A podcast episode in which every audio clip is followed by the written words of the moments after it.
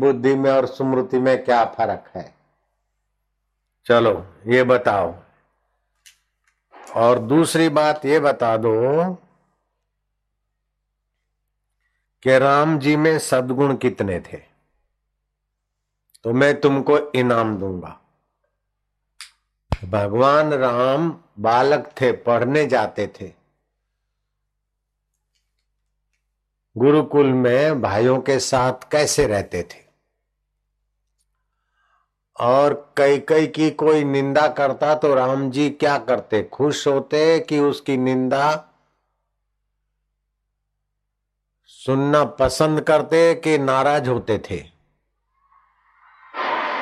कई कई की निंदा राम जी सुनने में राज़ी होते थे? नहीं। और राम जी के, भगवान राम के लिए कई कई के मन में मान था कि, द्वेष था? श्री राम के लिए कई कई के मन में खूब मान था।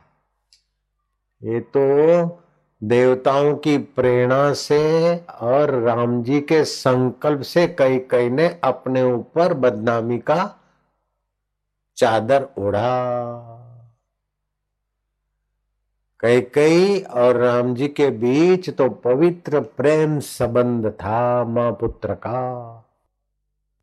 लक्ष्मण के प्रति और भरत के प्रति भी खूब प्रेम था। भरत जब ननिहाल से आए और कई कई ने ऐसा वरदान लिया कि राम वनवास हो और भरत को राजगद्दी मिले तो भरत नाराज़ हो गए भरत और राम जी को वापस लाने के लिए चित्रकूट के तरफ़ राम जी पहुँच चुके थे तो वापस लाने के लिए हज़ारों नागरिकों के साथ और सेना के साथ भरत जी राम जी के पास जा रहे थे तो लक्ष्मण को चिंता हुई कि वो सैन्य लेकर आ रहा है, भरत। तो राम जी कहते कि भरत सेना को तो लेके आता है, लेकिन हमारे साथ कोई अस हाँ। अवांछनीय व्यवहार नहीं करेगा, वो तो हमारे प्रति श्रद्धा रख के आता है। तो लक्ष्मण जी को संदेह था। राम ने कहा, नहीं नहीं, भरत, वो तो रा इतने लोग आए तो सेना के लोग भी आ रहे हैं। भरत कोई मेरे ऊपर चढ़ाई करने को नहीं आ रहा है। लक्ष्मण को संदेह था, लेकिन राम जी को भरत की श्रद्धा पर संदेह नहीं था। और भरत आए तो राम जी के चरणों पे पड़ गए तो भरत को उठाकर राम जी ने अपनी गोद में बिठाया और खूब स्नेह किया और भरत ने खूब आग्रह किया कि प्रभु, आप राजगद्दी करें, मैं आपका अनुचर रहूँगा। लेकिन राम जी ने कहा, नहीं माता पिता की जो आपस में गुप्त गो हुए पिता की आज्ञा और जो नियति है, मैं तो बन जाऊँगा। तुम राज संभालो, मेरा ही मानो। तब भी भी लख भरत ने राम राज्य, अपना राज्य नहीं बनाया। राम जी को कहा कि आपका ही राज्य रहेगा तो आप अपनी चरण पादुका दो, पद त्राण दो। तो पादुका भरत अपने सिर पर लेकर अयोध्या लौटे। इतना भरत का उदार चरित्र है। और जब लंकेश ने कहा, विभीषण ने कि प्रभु, अब रावण तो गया। अब आप यहाँ थोड़े दिन विराजो तो राम जी कहते हैं कि भरत की याद मुझे एक दिन भी इधर नहीं रहने देगी, मैं भरत भैया के पास जाऊँगा।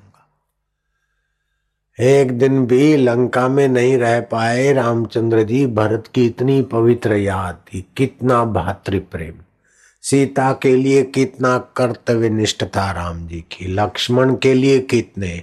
माताओं के लिए, नौकरों के लिए, अनुचरों के लिए? और श्री राम बाल्यकाल में जब खेलते थे तो देखते थे कि भाई आउट हो जाएँगे, उनकी हार हो जाएगी तो राम जी जानबूझकर खुद आउट हो जाते और भाइयों की जीत देखकर राम जी को प्रसन्नता होती। ऐसे उदार चरित्र के धनी भगवान श्री राम की बुद्धि बड़ी थी कि स्मृति बड़ी थी, बोलो। स्मृति बड़ा बड़ी होती है कि बुद्धि बड़ी होती है?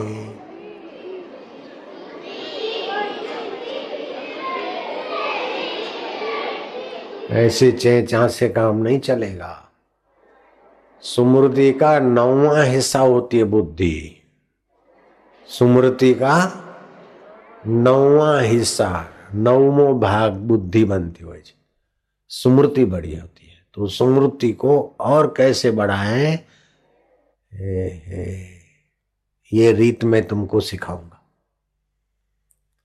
बुद्धि का नौवा भाग स्मृति होता है। ये तुमने पहली बार सुना हो तो हाथ ऊपर करो। बुद्धि नौवा हिस्सा होता है शुद्ध स्मृति का। अर्जुन कहते नष्टो मोह स्मृति लब्धवा। बुद्धि तो थी ना, स्मृति आई। तो अर्जुन की बुद्धि कम थी क्या? बुद्धि से भी बड़ी स्मृति होती।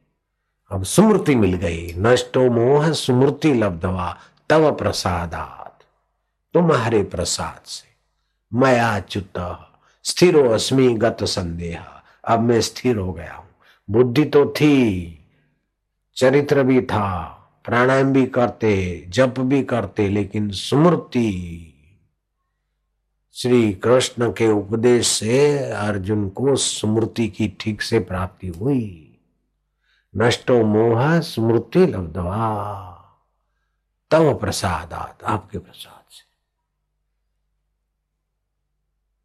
स्थिरो अस्मी गत संदेह। अब मैं स्थिर हो गया। गुरु जी ने एक सत शिष्य से पूछा कि भगवान का भजन सुमरण ये सब ठीक है, लेकिन ईश्वर सब ज़्यादा खुश किस पर होते हैं? और ईश्वर की खुशी से बढ़कर क्या है? ईश्वर खुश हो गए। चलो, ईश्वर प्रसन्न हो गए, देवता प्रसन्न हो गए। तो ईश्वर की प्रसन्नता मिल गई तो आप क्या चाहेंगे? अथवा ईश्वर की प्रसन्नता के बाद और क्या होता है? बोलो। ईश्वर खुश हो गए, चलो। फिर आप जो चाहेंगे, वो दे देंगे। यही तो होगा ना? ईश्वर खुश हो गए तो आप जो चाहेंगे, आपको दे देंगे।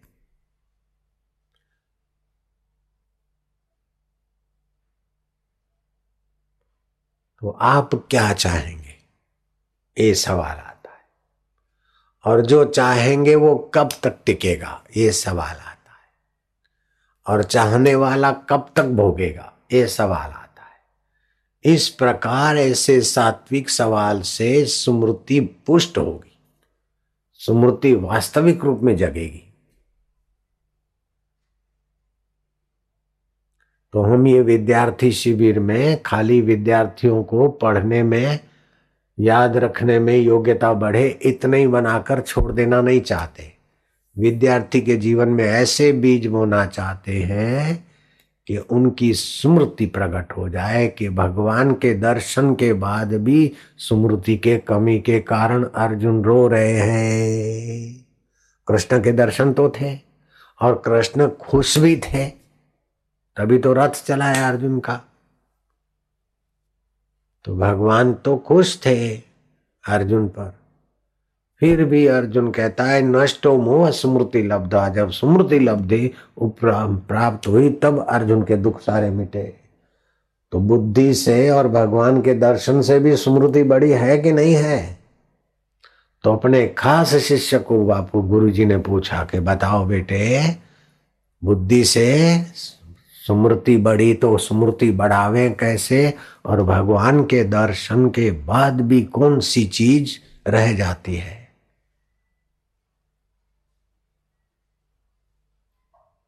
इससे तुम्हारी स्मृति जगेगी, ऐसे ऐसे सवाल। इन सवालों को खोजोगे, तुम कौन हो? भगवान खुश कर, भगवान को खुश करने वाले तुम कौन हो?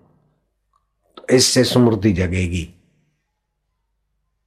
तो हम ऐसा देना चाहते हैं कि जो भगवान के दर्शन के बाद भी जिस वस्तु की आवश्यकता हो, हम वो आपको देना चाहते हैं। आसाराम बापू बोल रहे श्री कृष्ण के दर्शन के बाद भी, राम जी के दर्शन के बाद भी हनुमान जी को जो चाहिए, मैं चाहता हूँ आपको भी वो ही मिले।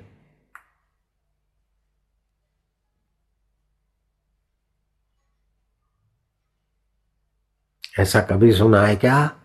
किसी मेरे कैसेट में नहीं है? ये जो मैं सवाल कर रहा हूँ, वो कहीं से पढ़कर नहीं आया हूँ।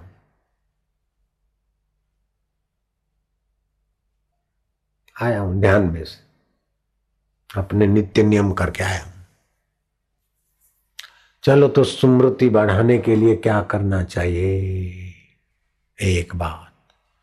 दूसरी बात स्मृति बढ़ाने वाले हम कौन होते? दो बात। भगवान खुश हो जाए तो क्या मांगे? भगवान कैसे खुश होते? खुश हो गए फिर सदा खुश कैसे रहते? हैं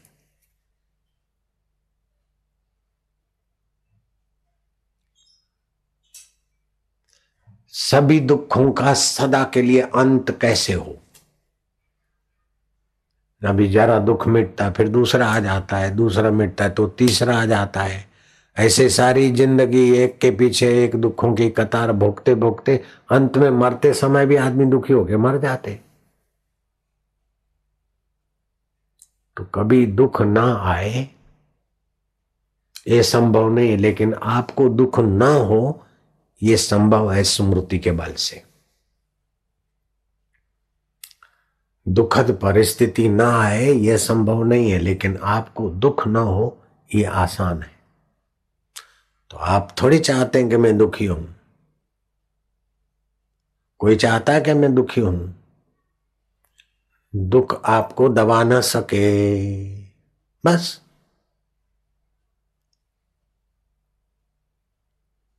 तो ये क्या उपाय है कि दुख आपके आगे आ आकर बुढ़े हो जाए, आपको दबा ना सके?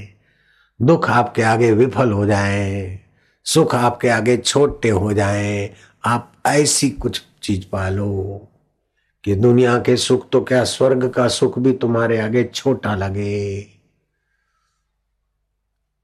ऐसा आप खजाना पालो। और नरक का दुख भी आपको दुखी ना कर सके। ऐसा पालो। श्वेताश्वर उपनिषद में आया है कि ईश्वर के तरफ़ ले जाने वाला काम पहले कर लो। ईश्वर तत्व की स्मृति बढ़ाने वाला काम पहले कर लो। बाद में दूसरे काम करते रहना। दूसरे काम आसानी से सफल होंगे। जिसकी स्मृति ठीक से हो गई, वो सफल हो जाता है, उसको सब चाहते और श्री राम जी की स्मृति ऐसी थी। प्रातः उठे, शांत होते। फिर माता पिता को प्रणाम करते, कौशल्या माँ को प्रणाम करते कई कई के महल में जाते, उनको प्रणाम करते, पिता के पास जाते, गुरुजनों के पास जाते। और गुरु माता पिता की नज़र पड़ने से राम जी की स्मृति जगती जाती थी। और कथा पुराण सुनते और अपने अनुजों को सुनाते। इससे राम जी की स्मृति विलक्षण होती जाती थी। प्राणायाम करते, जप करते, ध्यान करते, लेकिन शास्त्र ज्ञान सुनते। माता पिता और गुरुजनों का संग करते। अपने द्वारा सभी का हित चाहते, हित करते। अपने मन से राम जी किसी को बुरा नहीं मानते, किसी को बुरा नहीं कहते, किसी का बुरा नहीं सोचते। तो आप भी ये बात तो अपनी स्मृति में रख सकते ना, कि ये बुरा है ऐसा नहीं मानेंगे। किसी का बुरा नहीं चाहेंगे, किसी का बुरा नहीं सोचेंगे, किसी का बुरा नहीं करेंगे, और सबकी भलाई का सोचने वाला चाहने वाला करने वाला उस स्मृति के धन को पाने में सफल भी होता है આવો છે વહુ આવી છે આમ છે તેમ છે ખટખટ શું કરે બિચારીને સાસુ આવી છે તેવી છે શું સાસુ માટે આવું વિચારે પડોસણ આવી છે તેવી છે પોતાની સ્મૃતિ શું કરવા બગાડવી तुझ में राम मुझ में राम सब में राम समाया है कर लो सभी से स्नेह जगत में કોઈ નહીં પરાયા અનગળા થાય ને તો વારંવાર વારંવાર એની એ વાત કહેવાની આદત પડી જાય એટલે પેલી બહુ હેરાન હેરાન થઈ જાય આમ કરીને આમ કરીને આમ કરીને બહુ બિચારી હેરાન થાય અને કોઈ વખતે વહુનો સ્વભાવ એવો થઈ જાય એટલે પાછી સાસુ હેરાન થાય એકબીજાને હેરાન શું કરવા કરવાનું એકબીજાની સ્મૃતિ જગાડો ને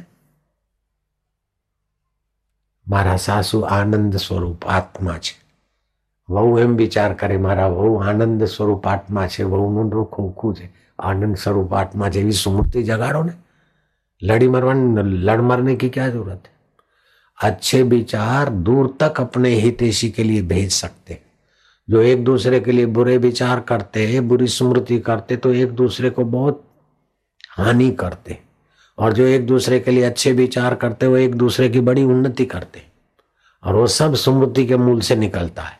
तो स्मृति को दिव्य बनाओ। स्मृति अपने आत्म स्वरूप से पुष्ट होती है। तो श्री रामचंद्र जी कथा पुराण सुनते। माता पिता को प्रणाम करते तो उनके भी शुभ संकल्प मिलते। गुरु जी को प्रणाम करते उनके भी शुभ संकल्प मिलते और देर रात तक कथा सत्संग सुनते, फिर जबरन बोलते थे, जाओ जाओ, अब आराम करो। फिर अपने भरत को, लक्ष्मण को, शत्रुघ्न को भी राम जी ले जाते, फिर उनको भी बोलते राम जी को वो नहीं छोड़ना चाहते। फिर राम जी उनको बोलते, भाई जाओ, तुम अब आराम करो। तो निद्रा निद्रा लेने को आते तब भी भी श्वासोश्वास में स्मृति को लेकर फिर सो जाते। तो छह घंटे, पाँच घंटे जो निद्रा होती है, वो भी राम जी की साधना हो जाती थी। ऐसा मैं जिसको बताता हूँ, जिसको पता है, वो हाथ ऊपर करो। मैं भी बताता हूँ मेरे साधकों को, रात को सोते समय श्वासोश्वास गिनते हुए सो। इसीलिए मेरे साधकों को बहुत जल्दी फ़ायदा होना चाहिए। फ़ायदा होता है। स्मृति का नौवा हिस्सा बुद्धि है। स्मृति का नौवा हिस्सा बुद्धि है। प्रीति में और बुद्धि में फ़र्क है। बुद्धि में और स्मृति में फ़र्क है।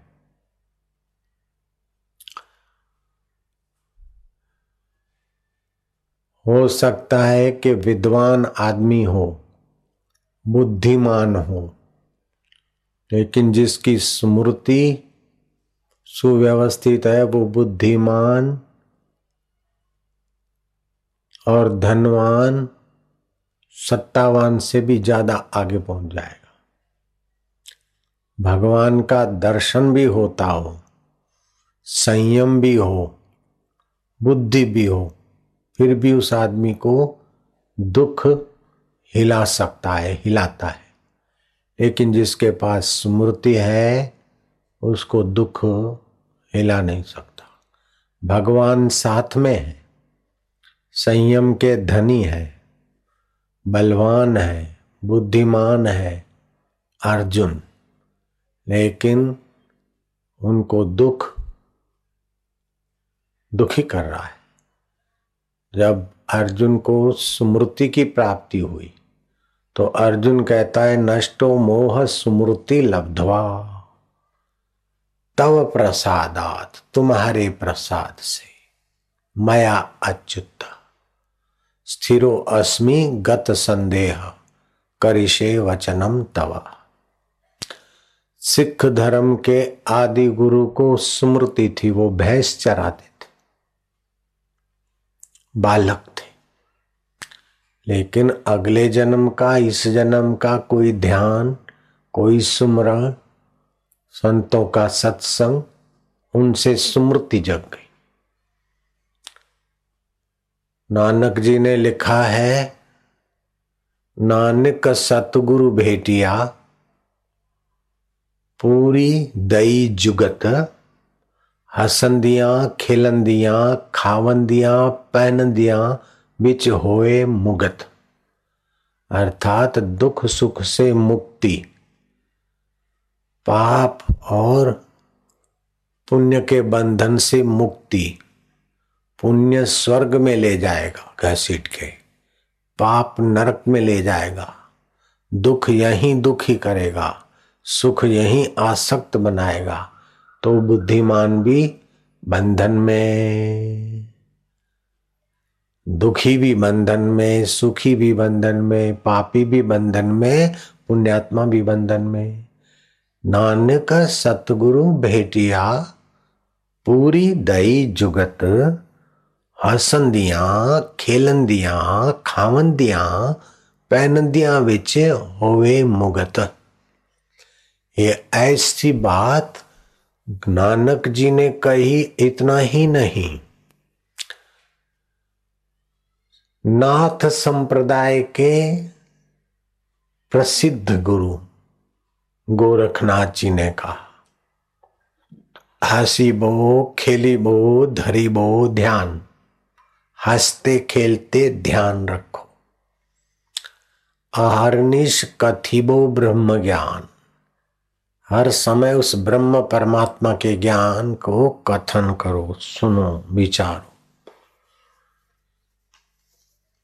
खावे पीवे न करे मन भंगा, कहे नाथ में तीस के संगा। तो श्री रामचंद्र जी को बाल्यकाल में ही स्मृति प्राप्ति का रास्ता सहज हो गया था। रामायण में आता है, वेद पुराण सुन ही मन लाई। वेद पुराण को मन लगाकर सुनते थे।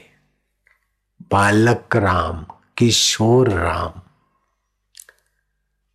युवराज राम, राजा राम, स्मृति के धनी थे। लाखों लाखों बुद्धिमान अभी भी राम जी को मानते हैं, उनका ध्यान धरते हैं।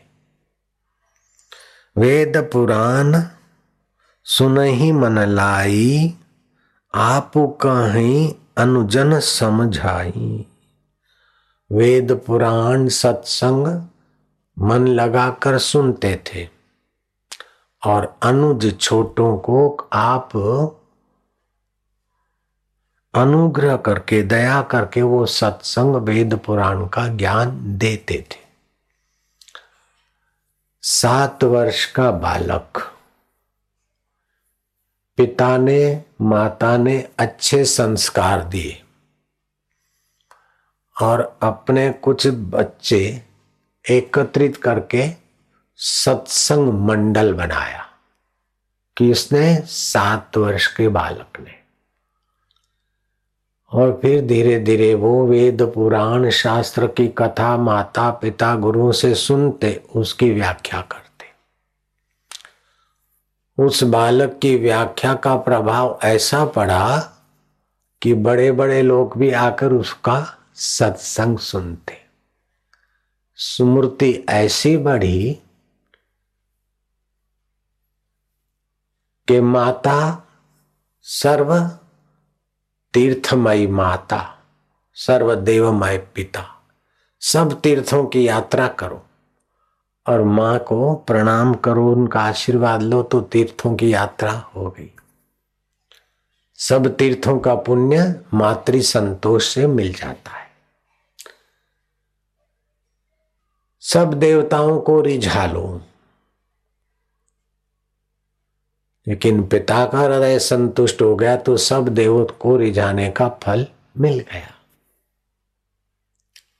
गणपति जी ने शिव पार्वती जी को ऐसा प्रसन्न किया कि उन्होंने वरदान दे दिया कि कोई भी शुभ कार्य होगा तो गणपति जी का पहले पूजन करेंगे लोग। ओम गम गणपत नम। अभी भी जो विद्यार्थी, ओम गम गणपत नम, ओम गम गणपत नम जपते हैं तो गम बोलने से उनके जो वाइब्रेशन है, आध्यात्मिक ओरा को विकसित करते हैं, ज्ञान तंत्रों में बल देते हैं। कोई कार्य करने के पहले गम गणपत नमा करके कार्य करते जिनको काम विकार है। पर स्त्री को या दूसरे किसी कन्या को देखकर मन में पाप होता है। ऐसे लोग शिव जी को सुबह सुबह याद करें। गम गणपत नम करके गणपति जी को याद करें। न गणेशात परो वशी ही। गणपति से अधिक कोई इंद्रिय विजेता नहीं। तो रिद्धि सिद्धि के स्वामी है और कार्य में सफलता के लिए गणपति का सुमरण किया जाता है कि गणपति स्मृति के धनी है। रिद्धि सिद्धि के धनी है क्योंकि इंद्रिय जीत है। हनुमान जी का सुमरण करे, गणपति का सुमरण करे। शिव जी गणपति, हनुमान जी, भीष्म, पितामह, सनकादि ऋषि ओम अर्यमाय नमः। अर्यमा पितर है, देवता है।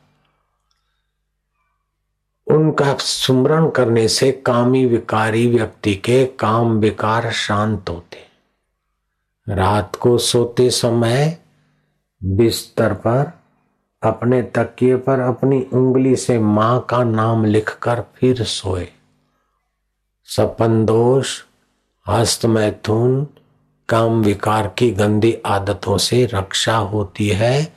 ये सुमरण करे गणपति का गजानंद का शिव जी का भीष्म जी का लीलाशाह बापू का, सनकादि ऋषियों का, पाँच सात का, खाली सुमरण कर ले। विकारों में से निर्विकारिता आती। निर्विकारिता से स्मृति जगती। तो शास्त्र ज्ञान और संयम इससे सुमृति की प्राप्ति होती है। भगवान श्री कृष्ण अर्जुन के साथ हैं। अर्जुन भगवान को प्रेम करते भगवान अर्जुन को प्रेम करते भगवान कहते हैं, जो अर्जुन का दुश्मन है, वो मेरा दुश्मन है। इतना भगवान अर्जुन को प्रेम करते मैं और अर्जुन दो दिखते हैं, जैसे दो बर्तनों में एक ही चंद्रमा। ऐसे ही दो शरीरों में एक ही आत्मा है। ऐसा भगवान का प्रेम पात्र अर्जुन, लेकिन भयभीत है। किम कर्तव्य मूड कंफ्यूज है। लेकिन जब भगवान ने वेद, पुराण, शास्त्र देकर स्मृति को ठीक से जगाया तो अर्जुन कहता है, नष्टो मोह स्मृति लब्धवा। तव प्रसादात मया अच्युत तुम्हारी प्रसादी से। अच्युत माना जो अपने पद से कभी रिटायर ना हो। शरीर चुत हो जाता है, मर जाता है, पद से चुत हो जाते इंद्र इंद्र पद से चुत हो जाते देवता देवता पद से चुत हो जाते लेकिन परब्रह्म परमात्मा महाप्रलय होने के बाद भी अपने परमात्मा तत्व से च्युत नहीं होते जो के त्यों रहते। सूरज नहीं रहता, चंद्रमा नहीं रहते, धरती नहीं रहती, फिर भी परमेश्वर रहते, इसलिए भगवान का एक नाम है अच्युत। दूसरा नाम है केशव। क माना ब्रह्मा, श माना शिव, व माना विष्णु। जो ब्रह्मा, विष्णु, महेश्वर की आत्मा बनकर बैठे और हमारा सबका आत्मा बनकर बैठे। उनको बोलते केशव, माधव। जिनकी चेतना से हमारे स्वभाव में मधुरता आती है, वाणी में मधुरता आती है, पृथ्वी में मधुरता है, जो फलों में मधुरता देती है। राम, जो रोम रोम में बस रहा है, उसी परमेश्वर का नाम राम है। नारायण, नर नारी का अंतर आत्मा अयन होकर बैठे इसलिए भगवान का नाम नारायण है। तो जब प्रार्थना करते या गाते, आरती करते तो बोलते, अच्युतम केशवम, रामनारायणम, कृष्णदामोदरम, वासुदेवम, हरि वासुदेव। जैसे समुद्र में पानी बस रहा है, कहीं बड़ी तरंग, कहीं और बड़ी तरंग, कहीं भंवर, कहीं बुलबुला, अनेक होते हुए भी पानी सब में बस रहा है। ऐसे ही कृष्ण का अवतार, राम जी का अवतार, नरसी अवतार, संतों के हृदय में अवतरण, ऐसा होने पर भी भगवान सब में बस रहे, इसलिए उनको वासुदेव कहते हैं। तो इस प्रकार भगवान के हज़ार हज़ार नाम उनके हज़ार हज़ार प्रभावों की खबर देते हैं। शिव माना जो कल्याणकारी, मंगलकारी, जगत अंबा, जो सारी शक्तियों का मूल जंक्शन, पावर स्टेशन है। जगत की सत्ता, जगत की पालिनी सत्ता, अनुशासनी उस परमेश्वर का नाम जगत है। अष्टभुजा पृथ्वी, जल, तेज, वायु, आकाश ये पाँच भूत, मन, बुद्धि और अहम। ये आठ, इन आठों प्रकृति, पाँच भूत और मन, बुद्धि और अहंकार, इन आठों प्रकृति की चीज़ों में जो व्याप रहे उसी परमेश्वर का नाम अष्टभुजा माता, अष्टधा प्रकृति। तो इस प्रकार का ज्ञान हमारे शास्त्रों में भरा है, इस्लाम ने। मुसलमानों ने भगवान के नाम खोजे, नवाणु नाम खोजे। तो उनकी माला के दाने नवाणु रखे, करीम जो अति उदार हो। रहीमान जो कृपालु। बिस्मिल्लाह रहीमाने रहीम। मैं अल्लाह के नाम से ये काम शुरू करता हूँ। चीनियों ने भगवान का एक नाम खोजा, ताओ। जो तन अर्थात जो तानना, विकास करना,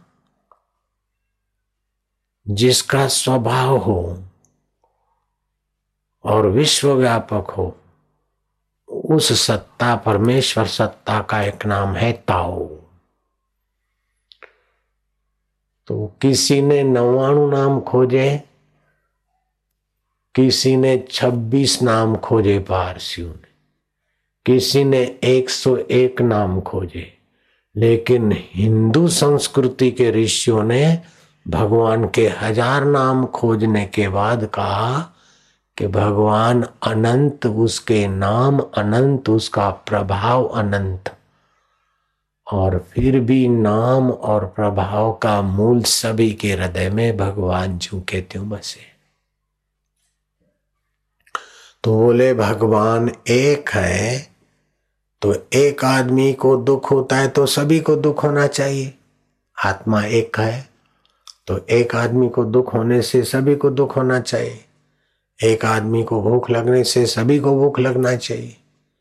आत्मा एक है तो एक आदमी मर जाए तो सभी मर जाना चाहिए। तो एक आत्मा कैसे हुआ? भाई, घड़े हज़ार, तपेले हज़ार, मटके हज़ार, पोखरे हज़ार, लाख करोड़, फिर भी चाँद सब में एक का एक। तो एक घड़ा टूटने से सारे चाँद नहीं दिखे, ऐसा कोई नियम नहीं। एक घड़े में गंगा जल भरो और दूसरे में शराब भर दो, चाँद दोनों में दिखेगा।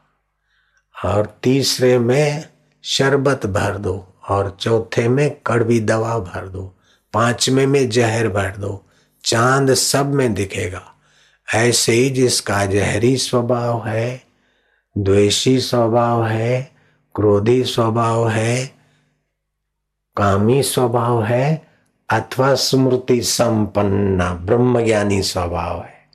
परमात्मा सब में, लेकिन जिसका ब्रह्मज्ञानी स्वभाव है, उसमें वो ब्रह्म परमात्मा की स्मृति का प्रभाव विशेष विशेष उभरता है। फ्रीज अनेक बल्ब अनेक, ट्यूबलाइट अनेक, पंखे अनेक, गीजर अनेक, लेकिन पावर हाउस का विद्युत तत्व एक ही। वही विद्युत फ्रिज में पानी ठंडा करती और गीजर में गर्म करती है। ऐसे जिसका पापी स्वभाव है, दूसरों को सताने वाला स्वभाव है उसके कर्म पापमय होकर उसको नीच योनि और दुख देते और जिसका परोपकारी स्वभाव है, उसके ऊँचे कर्म अपने को और दूसरे को सुख देते हैं। लेकिन जो पुण्य का फल खुद भोगना नहीं चाहता और पाप से बचता है, पर हित अपने पास जो योग्यता है, ऐसा नहीं कि धन कमाएँगे, दान करेंगे, तब भगवान खुश होंगे। बड़ी पोस्ट मिलेगी, सत्ता मिलेगी, तब परोपकार करेंगे, तब भगवान खुश होंगे। नहीं, अभी जिसके पास जो है, मिले हुए बल का दुरुपयोग नहीं करेंगे तो स्मृति जगने में मदद होगी।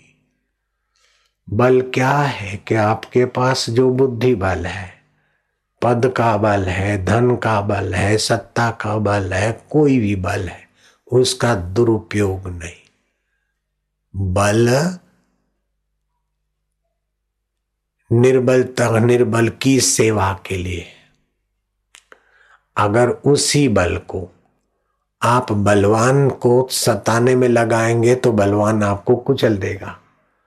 तो बल का दुरुपयोग कहाँ होता है कि निर्बल पर ही होता है?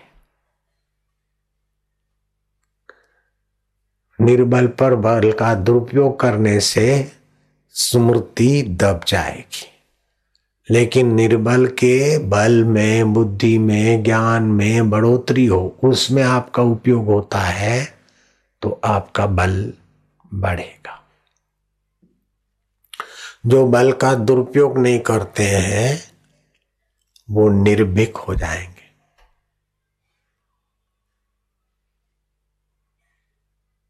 बल का दुरुपयोग करने वाला भयभीत होता है। जो दूसरे को सताता है, वो डरेगा। जो दूसरे की सेवा करेगा, क्यों डरेगा? न्यायाधीश को बोल देंगे कि भाई, आपने तो कल हमारे साथ पिक्चर देखी थी। तो वो हंस देंगे। कि हम तुम कोई आवार आदमी कह दे कि साहब, आप तो हमारे साथ पिक्चर में आए थे तो हंस देंगे। क्योंकि आए नहीं थे और वो झूठ बोलता है। तो इन्होंने बल का दुरुपयोग नहीं किया, न्यायाधीश ने, और वो झूठ बोलता है तो वो अपने बल का दुरुपयोग करता है। उसके हृदय में धड़कन बढ़ेगी, तुम्हारे हृदय में नहीं बढ़ेगी। अथवा बच्चे को कह दे कि छोकरा तू तो कल मेरे साथ फ़िल्म देख रहा था। और तुमने फ़िल्म देखी नहीं तो उसने वाणी का दुरुपयोग किया। तो बल का दुरुपयोग करने से आदमी भयभीत होता है। ये सबका अनुभव है कि आप नहीं चाहते कि मेरे से कोई झूठ बोले, मेरे को कोई ठगे, मेरे को कोई दुख दे, मेरे को कोई मूर्ख बनावे। आप नहीं चाहते। तो आप अपने बल के द्वारा दूसरा ठगा न जाए, दूसरा सताया न जाए, दूसरे को दुख ना हो।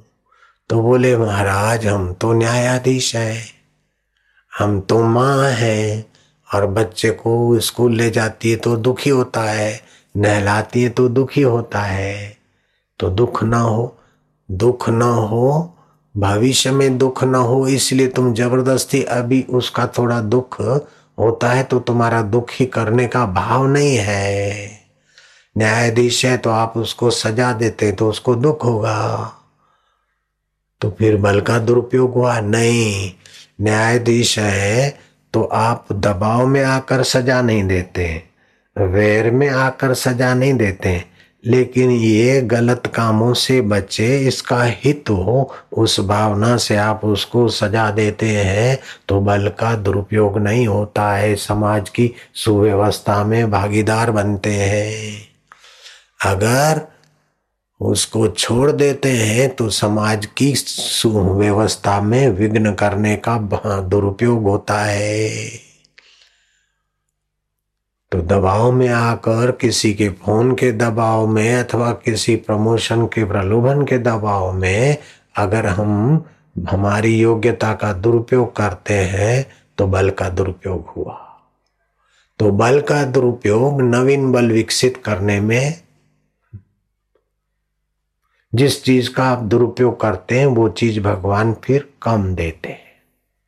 जैसे बच्चे को पैसे दिए माँ बाप ने और बच्चा बिगाड़ करता है तो माँ बाप इतना नहीं देंगे और बच्चा उसका ठीक से उपयोग करता है धंधा, रोजी रोटी तो माँ बाप और भी मिलकर देंगे। तो मिले हुए बल का दुरुपयोग न करना। इससे बल की वृद्धि होगी।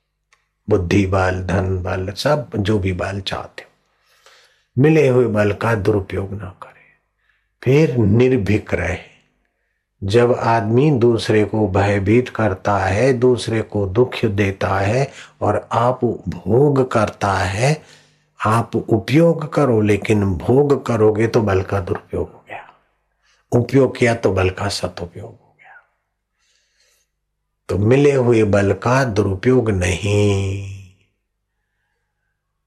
तो निर्भीकता आएगी। निर्भीकता से आप निश्चिंत होते जाएँगे। और निश्चिंतता से स्मृति और सामर्थ्य बढ़ेगा। फिर जिसको आप मानते हो, भगवान को, राम जी को, कृष्ण को, किसी भी इष्ट को, दुनिया का कोई तो है सर्जनहार।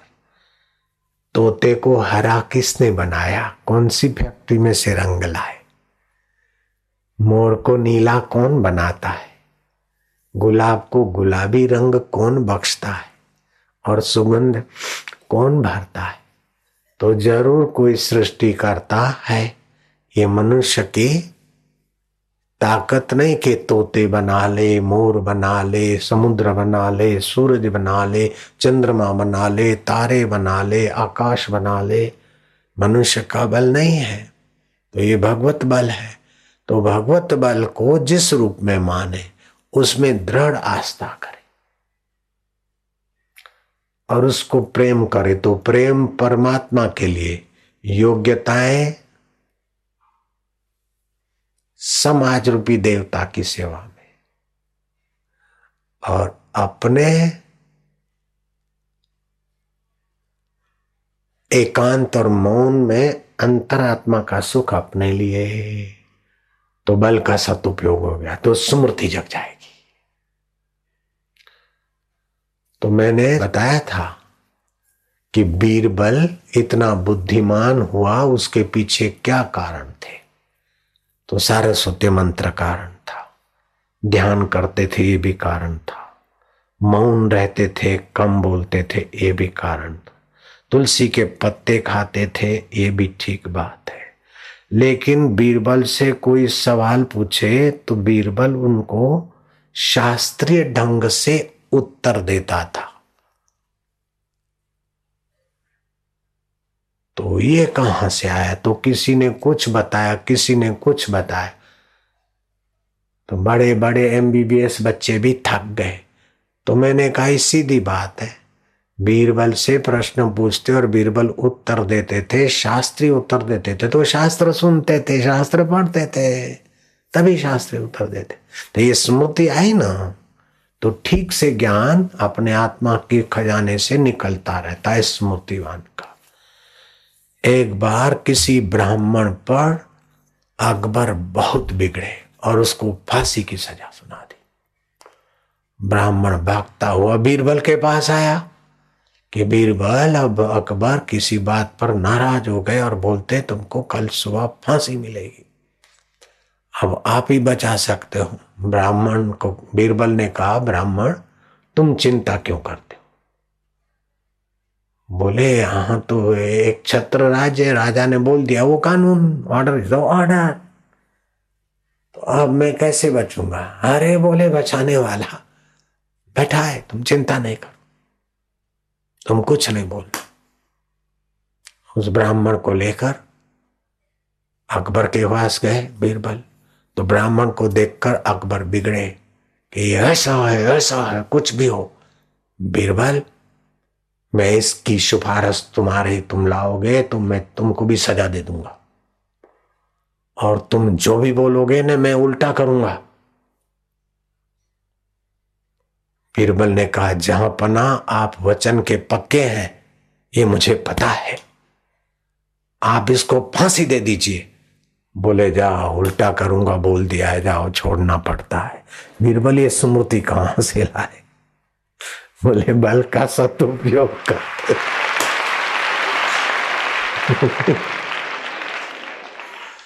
नहीं तो बीरबल तुम जो बोलोगे, मैं उल्टा करूँगा। बीरबल ने कहा, महाराज, आप वचन के सच्चे हैं। आप इसको फांसी दे दीजिए। बोले, नहीं दूँगा, छोड़ दूँगा। आप वचन के सच्चे छोड़ दीजिए हो गया काम ब्राह्मण का।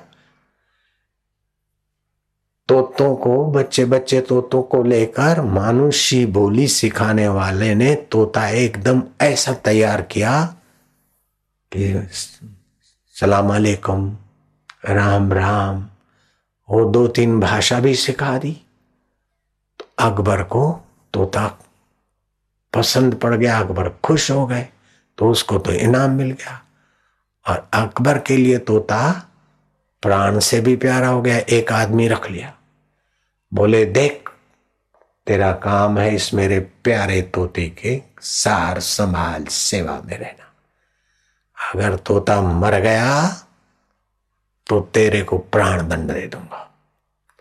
और तोता मर गया है महाराज, ये आके किसी ने बताया तो उसको भी फांसी चढ़ा दूँगा। मैं अकबर बोलता। हूँ मैं एक बार बोल देता हूँ, अड़के तो फिर वो निभाता। हूँ ब्राह्मण को छोड़ दिया जा। ऐसे ही मैंने बोल दिया है, तोता मरा तो तू मरा समझे। और तोता मर गया, सुनाया, तभी भी तो फांसी पे है। अब क्या किया जाए? हाँ चलते चलते महीना, दो महीना, छह महीना, बारह महीना तोते को जिस दिन मरना था, मर गया। अब वो घबराया, आया बीरबल के पास कि मैं तो रखवाली करता था, अब तोता तो मर गया, अब जहाँ पना को जाके बताऊँगा तभी भी फांसी। और आके देखेंगे तोता मर गया, तभी भी फांसी। बोले, तूने बल का दुरुपयोग नहीं किया है। अब राजा बल का दुरुपयोग क्यों करेगा? मैं बल का सत्युपयोग करता हूँ तो उसके बल का भी सत्युपयोग करवाऊँगा। अकबर के पास बीरबल गए। कहो, बीरबल, कैसे आए हो? बोले, महाराज, आपका बड़ा प्यारा तोता था। अच्छी अच्छी बोली बोलता था। बोले, तोता था क्या? तोता है? वही तोते के लिए बोल रहे हो? क्या हुआ? बोले, महाराज, वो अच्छा तोता था। अब खाता नहीं। पीता नहीं, हिलता नहीं, डुलता नहीं। बोले, ये कैसे? मेरा प्यारा तोता खाए नहीं, पिए नहीं, हिले नहीं, डुले नहीं। क्या हो गया उसको? बोले, महाराज, अब मैं क्या कहूँ आपको? आपका प्यारा तोता। बहुत प्यारा था आपका। है नहीं बोला? है बोले तो फांसी की सजा है। तोता था। अकबर आके देखे तो तोता तो मरा पड़ा। बोले तो मर गया है। बोले, महाराज, आप ही कह रहे हैं, मर गया जो पालता था, वो कह नहीं सकता। मैं भी कह नहीं सकता हूँ। आप तो जान गए। बोले, कहाँ गया तोते वाला? बोले, जहाँ पना तोता अपनी मौत से मरा है। देख लीजिए, उसने तो नहीं मारा। उसकी लापरवाही से बिल्ली ने भी नहीं मारा। अब अपनी मौत से मरा है और आपने ऐसा बोल दिया है कि वो तो बेचारा गायब है। अब आप ही निर्दोष आदमी को फांसी लगाएँगे तो रखवाल प्रजा का पालक आपका नाम कैसे रहेगा? बोले, नहीं नहीं, ये अपनी मौत से तो मरा है। जहाँ भी हो, उसको बोलो, निर्भय रहे। मैं मृत्युदंड नहीं दूँगा। बीरबल ने कहा, जहाँ हो तोते का सेवक, आ जाए जहाँ पना हमारे उदार आत्मा जहाँ पना अरे बोले, बेटे, मर गया तो कुदरत मर गया तुमने थोड़ी मारा। कोई बात नहीं। तो बीरबल की बुद्धि का उपयोग सत उपयोग करता था, मिले हुए बल का सत उपयोग करता था, इसलिए बीरबल का यश अभी भी फैल रहा है। ताली क्यों बजाते हैं? ताली नहीं बजाते बेटे, ताली नहीं बजाते, नेता के लिए रखो ताली। ताली में क्रिया शक्ति होकर हमारी एकाग्रता बिखर जाती है। मूर्ख लोग होते ने बार बार ताली बजाते। जरा जरा बात में ताली बजाते, कम अक्कल के लोग। बुद्धिमान कभी कभी धीरे से कर देते तो कर देते। जॉर्ज बर्नार्ड शो ने क्या सुंदर बात कही। ग्यारह मूर्खों की कूद फांद एक टीम क्रिकेटरों की ग्यारह की होती है। ग्यारह हज़ार मूर्ख देखने को इकट्ठे हो जाए, उसको कहते हैं क्रिकेट मैच। दो टीम में बाईस लोग होते हैं, बाईस हज़ार इकट्ठे हो गए। चार टीमें एक साथ खेलेंगे वन डे क्रिकेट में। तो चुम्वालीस हज़ार मूर्ख इकट्ठे होंगे चुम्वालीस मूर्खों के कूद फांद देखने को। अमेरिका ने क्रिकेट मैच को खेल ही नहीं माना है। अमेरिका उसको प्रोत्साहित नहीं करता है क्रिकेट मैच को। यूरोप के अधीन जो देश रहे थे, उनमें ही ये गुलामी के संस्कार है। जैसे पाकिस्तान में हुआ, दूसरे देशों में हुआ। तो क्रिकेट मैच देखने जाना या क्रिकेट में समय बर्बाद करना, ये कोई जॉर्ज बर्नार्ड शो कितने बुद्धिमान थे, कितनी सच्ची बात कह दी। क्रिकेट मैच देखने वालों के प्रति द्वेष नहीं था, लेकिन बुद्धि का सदुपयोग किया कि ज़्यादा क्रिकेट मैच में समय बर्बाद न करें, क्योंकि धूप में खेलते धूप में देखते हैं। जो लोग धूप में नंगे सिर, वो मैं मिला रहा हूँ। बर्नार्ड शो के नाम के साथ मैं अपनी बात मिला रहा हूँ। उसने नहीं लिखा है, ये मेरी मिलावट है कि नंगे सिर बैठकर क्रिकेट देखने से याद शक्ति पर बुरा असर होता है। नंगे सिर धूप में घूमने से याद शक्ति बुढ़ापे में जल्दी क्षीण हो जाती और कान की सुनने की शक्ति पर भी कुप्रभाव पड़ता है, नेत्र पर भी बुरा असर पड़ता है और सूंघने की इंद्री पर भी बुरा असर पड़ता है। तो नंगे सिर स्कूल में, कॉलेज में अथवा काम काज में नंगे सिर नहीं जाना चाहिए धूप में। और नंगे सिर जो लोग धूप में काम करते हैं, उनकी आँखों में जलन पैदा है। मासिक की बीमारी ज़्यादा पकड़ती उनको। चिड़चिड़ापन ज़्यादा आ जाता है और पेशाब में धातु नाश होता है। स्मृति तो मिले न मिले, लेकिन बुद्धि भी उनकी छिछरी हो जाती। अगर मेरा बस चले तो मैं विद्यार्थियों के लिए ऐसी स्कूलों में व्यवस्था करवा दूँ कि स्कूल कॉलेज जाते सिर पर धूप ना लगे। सिर को धूप से बचाओ। मन को पाप से बचाओ, बुद्धि को द्वेष से बचाओ और अपने को जन्म मरण से बजा कर स्मृति जगा कर भगवान की प्राप्ति कर लो। तो बच्चों में योग्यताएँ छुपी हुई है। बच्चों में स्मृति जगाने की शक्ति छुपी हुई है। एक छोटा बच्चा आठ नौ साल का। गुरु नानक जी के सत्संग में जाता गुरु नानक जी ने देखा कि सर्दियों के दिन सुबह सुबह सत्संग में भी आ जाता है। तो एक दिन पूछा कि बेटे रोज रोज सत्संग में आता है? हाँ। बोले, महाराज, सत्संग से स्मृति जगती है, आप ही से सत्संग से जितना भला होता है, उतना दूसरे किसी उपाय से भला नहीं होता। भगवान रामचंद्र जी भी वेद, पुराण, स्मृति, सत्संग का आश्रय लेते थे। श्री कृष्ण के गुरु जी भी, भगवान शिव जी भी पार्वती को ले जाते, अगस्त ऋषि के आश्रम में सत्संग सुनवाते, सुनते। भगवान रामचंद्र जी भी, राम, लक्ष्मण, सीता जी भरद्वाज आश्रम में सत्संग सुनने जाते और बाल्यकाल से श्री रामचंद्र जी सुनते थे। ये मैंने मिलाया। नानक जी और उस बालक की कथा। तो वेद पुराण शास्त्रों संतों के संग से भगवत ध्यान से और मिले हुए बल का सदुपयोग करने से स्मृति जगती है। समझ गया ना? स्मृति, बुद्धि स्मृति का नौवा हिस्सा है। अनपढ़ व्यक्ति हो लेकिन स्मृति जगी है तो पढ़े हुए लोग को उनके शिष्य होकर अपना भाग्य बना सकते हज़ार बुद्धिमान मिलकर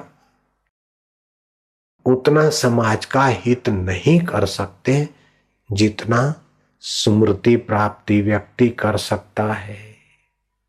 एक संत लाखों आदमियों को अपने पवित्र विचारों के बल से प्रेरित कर सकता है।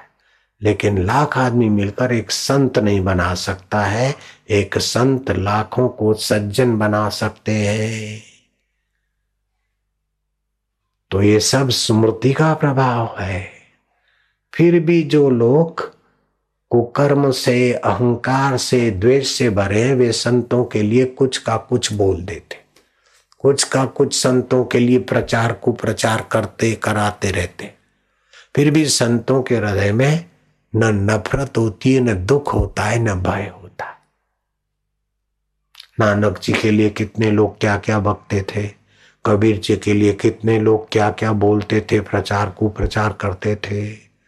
बुद्ध के लिए तो इतना कुप्रचार, एक वैश्या को तैयार किया और वैश्या बोलती थी कि मैं अब काशी में काय को रहूँगी। मैं तो जेतवन में रहती हूँ कभी कभी यहाँ बाज़ार में आती हूँ, बाज़ार में आकर बोलती। जेतवन में बुद्ध का आम का बगीचा है, बस बड़ा ग्राहक मिल गया है वो महाराज मेरे को। अब वैसा खुद कहे बड़ा ग्राहक मिल गया है तो कुप्रचार बढ़ा, लेकिन बुद्ध घबराए नहीं। आखिर कुप्रचार इतना ज़ोर पकड़ा कि बुद्ध के शिष्यों को लोग मज़ाक करते थे कि तुम्हारा बुद्ध बुद्ध, भगवान, बुद्ध। तो ये वैसा की, वैसा ऐसा बोलती है। तो ऐसे संत को क्या मानते हो? वो बोले, हमने माना तो माना, और वह लोग कुछ भी बोले। हमको तो पता है हमारे गुरुजी महान आत्मा है। तो शिष्यों ने कहा कि इसकी जाँच होनी चाहिए। सच्चाई क्या है? हमारे गुरु पर झूठे आरोप है। तो जब जाँच होनी चाहिए, शिष्यों ने मांग की तो उन्होंने भी कहा कि हाँ जाँच होनी चाहिए, जो बुद्ध को बदनाम करना चाहते थे। तो जाँच कमीशन बिठाया गया। तो वैसा सत्य कहती कि क्या? तो जाँच कमीशन जाँच करे करे, तब तक तो वैश्या को एक दिन दारू पिलाकर वो चार विरोधियों के चार लोफर लोगों ने जेतवन में जाकर वैशा के साथ काम विकार किया और अर्ध मूर्छित नश, नशे में जो वैशा थी उसके साथ काम विकार भोग कर उसका गला घोंट दिया मार डाला। और रातों रात बुद्ध के आम के बगीचे में खड्डा खोद के वो तो उधर गाड़ के आ गए। जाँच कमीशन वालों को अफवाह के द्वारा ये खबर पड़ी कि बुद्ध अपने कुप्रचार हो गया, पाप से डरे, इसलिए बुद्ध ने उसके साथ कुकर्म करके अपने बगीचे में ही गाड़ दिया है। जाँच कमीशन उधर खुदाई करे, पुलिस ले जाओ। और पुलिस खुद खोजा तो बगीचे में से लाश मिला। तो बुद्ध के ऊपर सीधा आरोप आ गया कि नहीं? वैसा अपने मुँह से बोलती थी, न्याय की प्रक्रिया में तो कायदे के बिल्कुल कटघरे में बुद्ध आ गए। लेकिन बुद्ध ने अपनी शक्ति का दुरुपयोग नहीं किया, भयभीत नहीं हुए, विवल नहीं हुए इधर उधर भागे भागे नहीं। और महाराज, क्या हुआ कि बुद्ध का कुप्रचार करने वाले कौन से नरक में पड़े शक्ति का दुरुपयोग करके मुझे पता नहीं। बुद्ध को तो लाखों लोग मानते। निर्भव जपे, सकल भव मिटे, संत कृपाते प्राणी छुटे। अब कुछ लोग किसी कारण से इतनी, इतने लोग आते तो किसी लोग को कैसी क्या पता? तो होता है जेलसी तो कुछ का कुछ लिखते हैं, छपवाते हैं, लेकिन मैं निर्भीक रहता हूँ तो मेरे को तो कोई फ़र्क नहीं पड़ता। अखबारों में ऐसा वैसा मोड़ तोड़ के बापू की निंदा भी लिख लेते, कोई ईर्षावश कोई लिखवा देते, कोई लिख देते, कोई पैसा निकालने के लिए, डराने के लिए। अखंडानंद के पास भी आए थे अखबार वाले। महाराज, हमको इतने पैसे दे दो, दिलवा दो। बोले कौन सा कोई अच्छा काम कर रहे हो तो हम भक्तों से देखते थोड़े बहुत, दिलवा देंगे। क्या काम करते बोले, महाराज, हम पत्रकार हैं। जिसका फेवर करे तो उनको चमका दे, नहीं तो हम पत्थर खांडिया पत्थर खांडी नाखे बोले अच्छा तो तुम हमारे खिलाफ लिखोगे। कल लिखते हो तो जाओ, आज लिखो। और एक कॉलम लिखते हो तो आधा पन्ना लिखो। आधा पन्ना लिखते हो तो दो पन्ने लिखो। जाओ, क्या बिगड़ेगा? पत्रकारों को जो अच्छे थे, वो तो उन्होंने नहीं लिखा होगा। बाकी जो ऐसे ऐसे थे, उन्होंने कुछ लिखा लिखा तो कुछ नहीं। अखंडानंद जी को तो हमने अपने आश्रम में आए थे तो बड़ा हमने सत्कार किया था। अच्छे संत थे। प्राइम मिनिस्टर की गुरु आनंदमयी माँ, उनके चरणों में बैठ के कथा सुनती और ऐसे संत को भी वो बोलते, कुछ पैसे दिलाओ, नहीं तो हम आपका अनफेवर लिखेंगे। जाओ लिखो।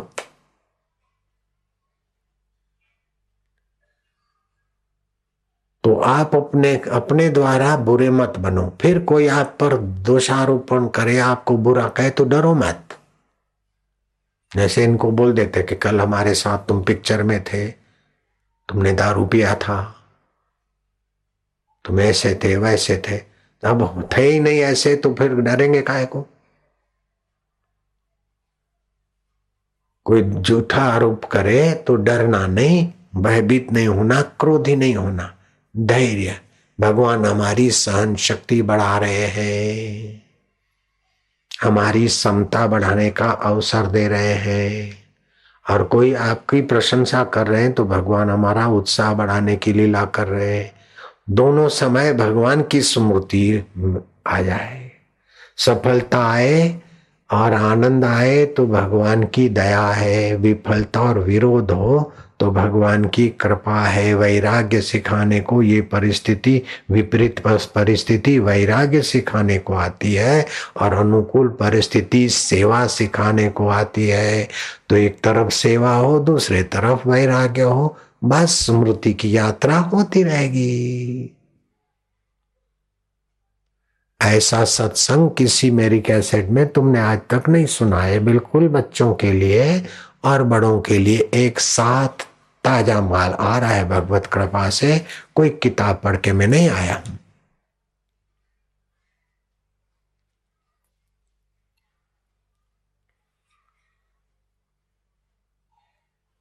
तो बुद्धि योग मिलने से स्मृति बढ़ जाती है।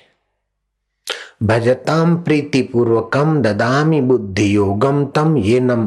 माम उपयांति थे जो मुझे प्रीति पूर्वक भजते उसकी बुद्धि में मैं अपना योग दे देता हूँ। बुद्धिमान तो बहुत है।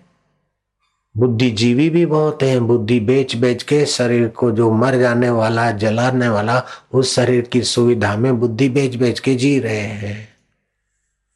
पाश्चात्य जगत के बड़े बड़े बुद्धिमानों का दृष्टिकोण क्या होता है कि गाड़ी हो, मकान हो, पाँच पच्चीस रिश्तेदार वाह वाहवाही करे, बस उनका गोल इतना ही तुच्छ होता है। बहुत छोटा शुद्ध गोल होता है, लक्ष्य। लेकिन भारतवासी कहेगा कि शरीर मरने वाला है, इसके लिए गाड़ियाँ, वाहवाही कोई ज़्यादा ज़रूरत नहीं है। शरीर के पहले जो था, अभी जो है, बाद में भी जो रहेगा, उस आत्मा को हम कैसे पाए? हम कौन हैं? सुख और दुख आता जाता उसको जानने वाला कौन है? और सदा के लिए दुख कैसे मिटे? सदा ऐसा पद पाए जहाँ सुख भी नन्ना हो जाए, इंद्र का पद भी नन्हा लगे, राजा का पद भी नन्हा लगे, और दुख भी तुच्छ हो जाए, सुख भी तुच्छ हो जाए, ऐसा परम पद कैसे मिले? जहाँ सुख, स्वप्ना, दुख, बुलबुला दोनों है मेहमान, दोनों भी तन दीजिए अपनी आत्मा को पहचान। ऐसा जीवन का लक्ष्य हो जाए। ये पुराण शास्त्र की कथाएँ, सत्संग, भगवान की प्रीति तो प्रीति कैसे मिले भगवान की? तो जिसको अपना मानते वो प्यारा लगता है। कुत्ता जूते पर पिचकारी मार रहा है, किसी के जूतों पर तो आपको कुछ नहीं, लेकिन अपने चप्पल पर पिच, कुत्ते ने जरा सा पैर ऊँचा किया तो। क्योंकि चप्पल अपना है, जूता अपना है, जब जूता अपना है तो प्यारा लगता है तो भगवान क्या तुम्हारे बाप का ही है क्या? सभी का है, अपना भी है। भगवान जितना अपना है, उतना जूता चप्पल अपना नहीं है, पहले नहीं था, बाद में नहीं रहेगा। मकान भी पहले भी नहीं था, बाद में भी नहीं रहेगा। शरीर पहले नहीं था, बाद में नहीं रहेगा, लेकिन आत्मा परमात्मा पहले था अभी है, बाद में रहेगा। और वो मेरा है, उसी की सत्ता से आँख देखती है, उसी की भगवान की सत्ता से जीभ चकती है, जैसे मेरी माँ थी। तो मेरे को बोलती थी, मक्खन मिश्री भगवान देते हैं, बैठो भगवान के सामने। मक्खन मिश्री भगवान खाते तो तुमको भी खिलाएँगे तुमको भी देंगे। बैठते थे फिर देखते थे अभी तक नहीं राम राम राम राम राम कृष्ण गोविंद हरे हरि नाथ नारायण वासुदेव आँख खोल के हम देखते थे तो अभी तक भगवान ने मक्खन मिश्री नहीं दिया। फिर ओम नमो भगवते वासुदेवाय, ओम नमो भगवते। वासुदेवाय तो पहली उंगली अंगूठे से मिलाई तो इससे स्मृति बुद्धि, धारणा, शक्ति बढ़ती है। और फिर आँखें बुरी, और भगवान का चिंतन हो गया।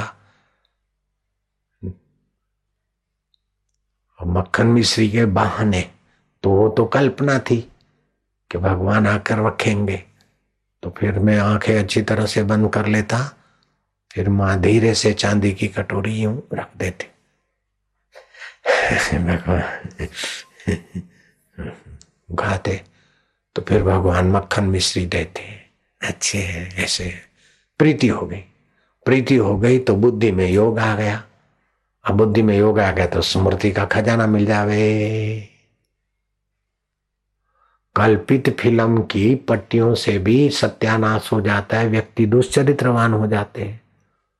फ़िल्म की सीरियलें देखकर गंदी सेक्सी या गंदी सीरियलें देखकर कई जुआन, कई युवतियाँ, कई युवक तबाह हो जाते हैं। फ़िल्म आई थी मरते एक दूजे के लिए तो कई लवर लवरियाँ आत्महत्या करके मर गए। अगर उतने लवर और लवर लवरियाँ मेरे आश्रम में भर्ती हो जाते, महिला आश्रम में बच्चियाँ और बच्चे मेरे आश्रम में तो अभी जितना काम होता है उससे तो सौ गुना और कार्य हो जाता।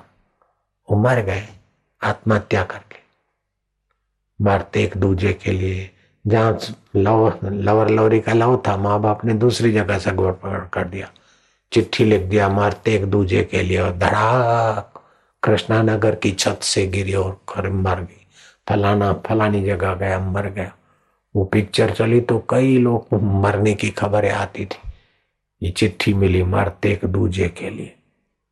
फ़िल्म जब प्लास्टिक की पट्टियाँ होती है, सचमुच में वो मरते नहीं एक दूजे के लिए एक्टर एक्ट्रेस तो ये झूठी कल्पना भी समाज को डुबा सकती है तो कभी कभी भगवान के लिए भी कल्पना कर देते हैं कि भगवान ऐसे हैं मंद मंद मुस्कुरा रहे हैं, हमारे करीब आ रहे हैं, हमारा हाल चाल पूछ रहे हैं, हमको सांत्वना दे रहे हैं, संता कुकड़ी खेल रहे तो इस प्रकार तो भगवान के साथ कल्पना जुड़ती है तो कल्याण कर देती है। भगवान को फिर मित्र मानो, सखा मानो, पुत्र मानो, स्नेही मानो, उद्धारक मानो, एक बाई का पति मर गया। तो बड़ी दुखी रहती थी। तो उसका बाप ले गया विधवा कन्या को। तो महाराज के सामने रोई कि कम से कम एक आधा बालक होता, बालक बंगाली बाई थी। तभी भी मैं उसके सहारे जीती, अब मेरा तो कोई बालक भी नहीं और मैं विधवा हो गई। अरे बोले, बालक होता तो कैसा होता? ये है बाल गोपाल श्री कृष्ण तेरे बालक है। इसको रोज उठाओ खिलाओ, पिलाओ, स्नान कराओ, कृष्ण की पूजा दे दी। ओ भाई, कृष्ण को बालक मानते मानते इतनी कृष्ण के साथ कल्पना से बातें करती कि उसका हृदय पवित्र हो गया। राम कृष्ण परमंश के दर्शन करने की इच्छा तो है, लेकिन तेरे को खिचड़ी फिर दोपहर को मैं भूख लगेगी तो तो बालक ने कहा, मुझे भी ले चलो। अपने मन की कल्पना से वो बालक को ले गई। थोड़े चावल, थोड़ी दाल, थोड़ा मिर्च मसाला भी पोटली बाँध गई। दक्षिणेश्वर गई। रामकृष्ण किसी के साथ बात करते करते माई उनके नजीक नहीं पहुँच सकी तो माई थकी। और बेटा, तेरे को भूख लगे छो। तो चलो अपनी घरे जाचा तो भाई खिसक के जा रही थी तो रामकृष्ण सबको छोड़कर दौड़े। माँ माँ माँ माँ। माई का पल्ला पकड़ा, भूख लगी। खिचड़ी बनाई। रामकृष्ण को परोसी तो भाई देखती कि रामकृष्ण और कृष्ण कृष्ण भगवान राम कृष्ण कभी वही बालक खा रहा है और कभी ये बाबा खा रहे हैं। बाबा कृष्ण बन जाते हैं, कृष्ण बाबा बन जाते वो भाई को ज्ञान हो गया कि बाबाओं में भी भगवान है और भगवान में बाबा है। और भाई को महाराज फिर तो मूर्ति के बिना ही बात करती थी तू सब में छो, सब जगह छो। मेरा बच्चा छे, ऐसा छे। तो लोग उसको पागल बोलते थे। तो जब कल्पना भगवतमय होती है तो इस दुनिया में रहते हुए भी अलौकिक दुनिया को समझने की स्मृति आ जाती। तो लोग बोले, पागल छे पागल छे, कि तेरी माँ को पागल बोल रहे, तेरे शर्म नहीं छ? तेरी माँ को सब पागल बोल रहे हैं वो कृष्ण को बोल रहे तेरे को शर्म नहीं आती? इनको कुछ पर्चा दे दे। तो कृष्ण ने उनको अत्र की शीशी दे दी। तो अत्र की शीशी तो उसके हाथ में आई लेकिन अत्र देने वाला नहीं दिखा क्योंकि वो दिव्य चक्षु में होता है। तो बोले देखो मेरा बेटा ने दी है ना। तो बोले कहाँ है? तू पागल है तो कैसे आ गई तू तो, तो बोले अभी भी अभी भी विश्वास नहीं है। धड़ाक से फेंकी तो ऐसा अत्र सुगंधी सुगंधी। कलकत्ता में लोग दंग रह गए। फिर माई की साधना के विषय में पता चला कि ये बाहर से ऐसी दिखती है, लेकिन हमारी स्थूल आँखें हैं तो इस नश्वर संसार को देखते हैं और माई की अंदर की आँख खुल गई है, इसलिए दिव्य संसार में जी रही है। रामकृष्ण ने बोला, ये दिव्य सृष्टि है। तो मूर्ति तो वही की वही, वल्लभाचार्य को उस मूर्ति से भगवान दिखते और वो प्रकट होते, दूध पीते। रामकृष्ण को उसी मूर्ति से काली माँ प्रकट होकर प्रसाद लेती है। और उसी माँ काली ने रामकृष्ण को कहा, तोतापुरी गुरु से मंत्र दीक्षा ले लो। तो एक स्थूल जगत है जो ये आँखों से दिखता है, नश्वर जगत। दूसरा सूक्ष्म सृष्टि है, वो इससे ज़्यादा शक्तिशाली है। सूक्ष्म सृष्टि का ही तो मन है, मन कितना शक्तिशाली है। एक ही मन हज़ारों लाखों लोगों को बिठा देता है। नहीं बिठा देता है। एक ही मन जितना एकाग्र स्मृति वाला है, विचार फेंके तो हज़ारों हज़ारों आदमियों को सद्बुद्धि और अच्छे संस्कार पड़ते। तो बुरे मन वाले एक दूसरे के प्रति जहर के तीर भेजते और अच्छे मन वाले एक दूसरे के प्रति सद्भाव के अमृत के प्याले भेजते। देखो, चुप बैठने वाले कितने बुद्धिमान कितने अच्छे लगते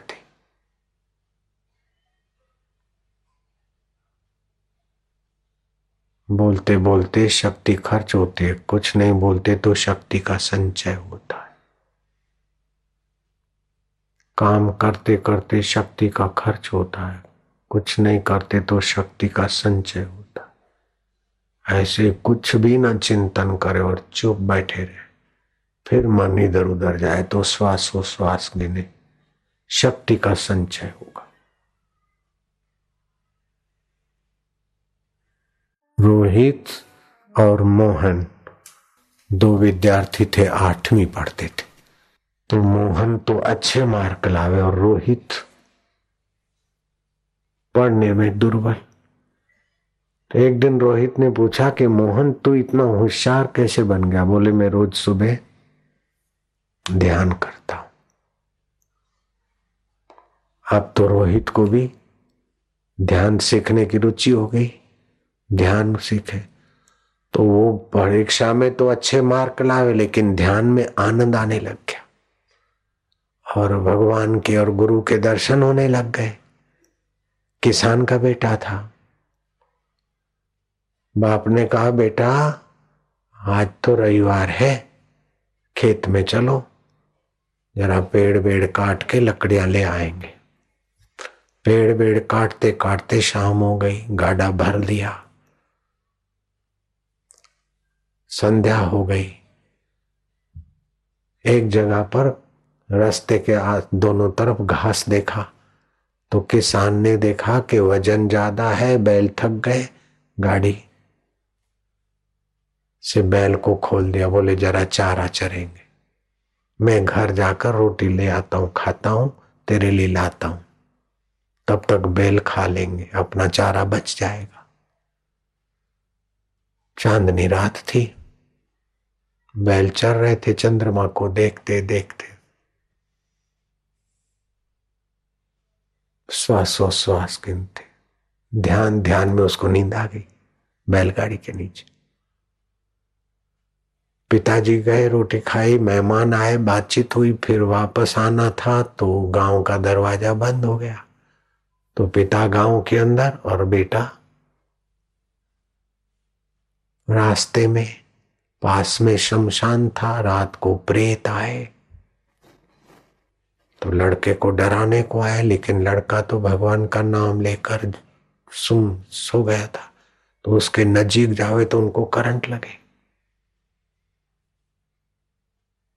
तो भूतों का सरदार देखा कि इतना दिव्य आत्मा है।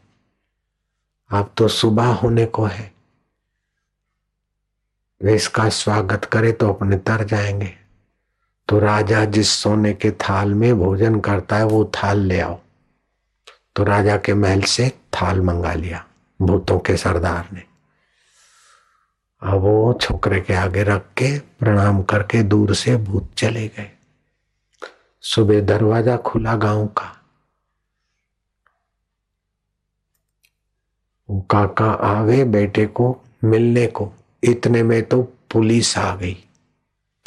राजा के महल में सोने का थाल गायब है। तो चारों तरफ़ पुलिस खोजते खोजते गाँव के बाहर ये बैलगाड़ी में एक चमक चमक चमक रहा है, क्या है? तो देखा सोने का थाल। इतने में बाप आ गया। बाप को बेटे को राजा के पास ले गए। कि इन्होंने सोने का थाल चुराया।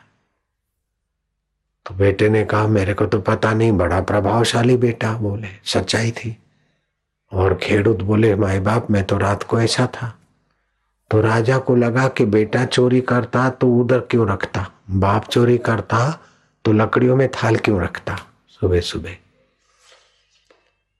तो ये थाल मेरा चोरी होकर कैसे गया? आखिर भगवान बुद्ध के पास गए। तो चोरों ने चुराया होता तो यहाँ नहीं छोड़ के जाते। और इन्होंने चुराया होता तो चमचमाता खुला नहीं रखते। और थाल तो मेरा है तो क्या भूतों ने चुराया? तो बुद्ध ने कहा, हाँ। तो बोले, भूतों ने क्यों इनके आगे थाल रखा? बोले, जो भगवान का ध्यान करते, उनकी तो देवता भी सेवा करते, मनुष्य भी सेवा करते। भूत भी सेवा करके अपना भाग्य बनाते हैं, भगवान का ध्यान करने वाले की महिमा है। जब भगवान बुद्ध ने कहा राजा को कि श्वासोश्वास गिनते और ध्यान गुरु ने बताया वो करते हैं। ये तो पढ़ाई में आगे आने के बहाने ध्यान सीखे थे, लेकिन अब ध्यान में आत्मा का आनंद आ रहा है, भगवत स्मृति आ रही भगवत स्मृति का नौवा हिस्सा है बुद्धि। ये लड़का तो आठवीं नहीं, ये तो रोहित को लाखों लोग याद करेंगे, ऐसे परमात्मा में हो गया। अब नाम रोहित तो या कोई हो, बुद्ध के पास गए थे, ये कथा तो है। नाम कोई मैंने याद नहीं है तो मैंने कल्पित रख दिया। लेकिन इस कथा में है कि बुद्ध ने बताया था। राजा बुद्ध के पास गए थे। ये है कथा। तो ये चुप बैठना बड़ा बुद्धि को बल देता है, स्मृति जगाता। फिर मन इधर उधर जाए तो और ओम शांति। संसार बदल रहा है। सब स्वप्न हो सब मरने वाला है। फिर भी जो नहीं मरता, उसमें मैं शांत हो रहा। हूँ बस। ईश्वर की ओर किताब पढ़े। बार बार फिर शांत हो जाए। तो इतने ऊंचाई पे पहुंचेगा कि लोग सौ जन्म में पहुँचे। तुम इसी जन्म में पहुँच सको।